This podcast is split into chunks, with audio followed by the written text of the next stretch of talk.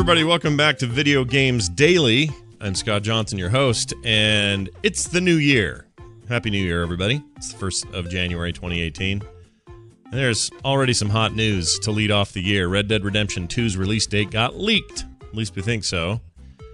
And it looks like its arrival is slated for June 8th of this year. A little bit of a tease. Came out of a leaked Dutch trailer.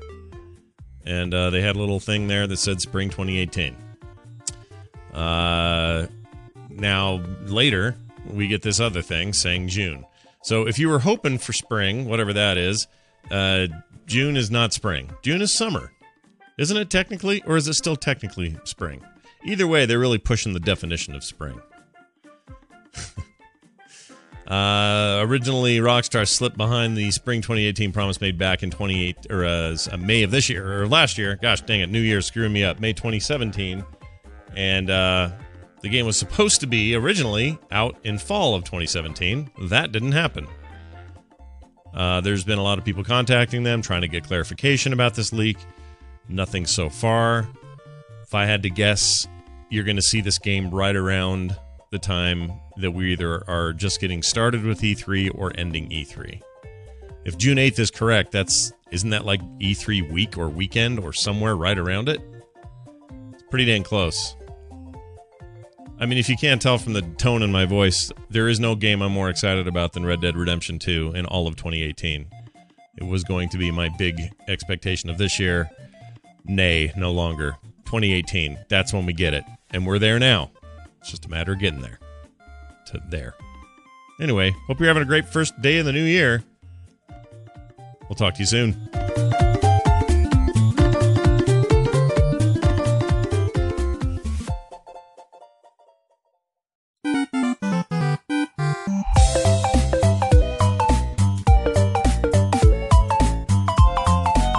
League Football. I, uh, see, I've done it again. I called it Mutant League, and this is not a mu- Mutant League game. Let's go back in time a little bit. The Genesis SNES era era had a game called Mutant League Football. EA made it.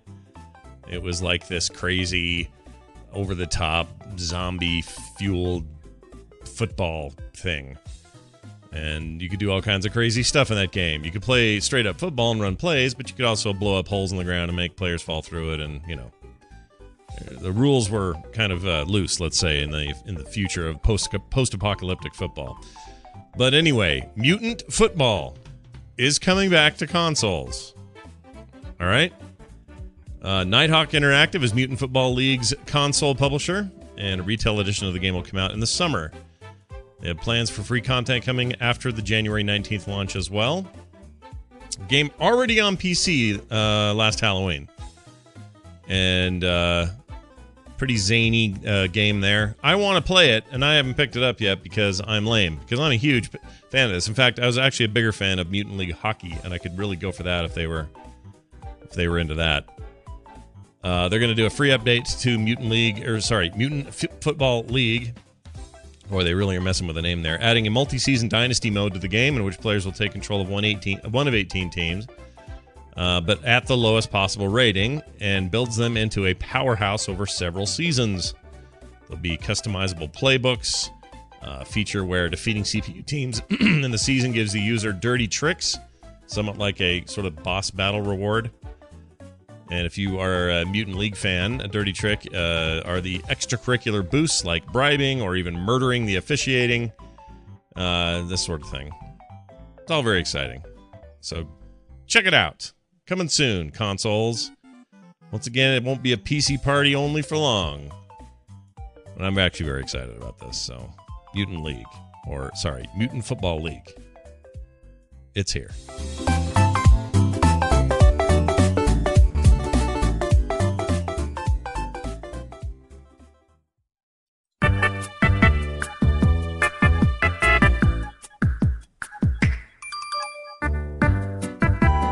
Nintendo Switch has overtaken the PlayStation 2's first year sales record in Japan. Japan has bought as many Switches in 10 months as they did the Wii U in five years. Whew. Man. Uh, had a big month, big December over in Japan. Nearly 900,000 systems sold by December 24th, Christmas Eve. I don't think they care about that so much over there. Or do they? I don't know. Based on the most recent cumulative sales data from Famitsu, it's a magazine, country's biggest gaming publication, in fact, Nintendo has sold just under 3.3 million Switch consoles to its homeland, both edging out PlayStation 2's first year's sales numbers and matching the Wii U's lifetime sales numbers to date. Uh, it's pretty crazy. If you compare the PlayStation 2 and Switch uh, for the first 12 months of the market that they were in, paints a pretty interesting picture, as helpfully shown by a table from uh, the fan site Nintendo Soup. I recommend you go, guys go check it out. Both consoles launch in early March, not typically a crowded time for new releases. While the Switch sold an impressive 520,000 units in its first month, the PS2 blasted it away, did almost 900,000 that month. So where you're seeing the Switch really gain is in the back end after a lot of word of mouth and popular games and blah blah blah. Anyway, it did really well over this over the uh, holidays in Japan. Numbers are not quite available here uh, or worldwide for how it's doing generally, but the Switch is on pace to blow past the Wii U's lifetime total sales numbers worldwide, and of course, end up in more like Wii territory at some point, which was a very successful console, despite what you may have felt about it. Anyway, once again, the Switch continues to impress, blow our minds, and make us wonder if the future isn't all Nintendo all the time. I don't know, that's probably saying too much about it.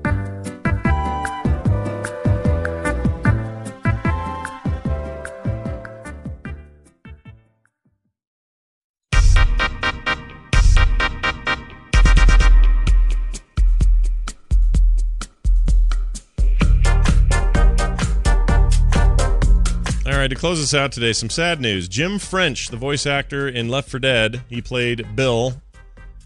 Reloading. Damn it, Francis. That guy. Uh, he died at age 89. A prolific radio actor. Uh, just as the nation was turning to television, that's where he got his start. He was also a Seattle radio host, and as I mentioned, a VO artist. Supplied the voice of Bill Overbeck in 2008's Left 4 Dead and he has passed away. He was also a veteran of World War II. French was one of the last full time voice actors producing radio theater on commercial stations in the United States. Uh, during that time, French produced Imagination Theater, a radio drama program syndicated more than 100 FM and AM stations across North America, as well as Sirius XM satellite radio. Uh, his program grew out of radio dramas he produced for King AM and King TV in Seattle, going back as far as 1952.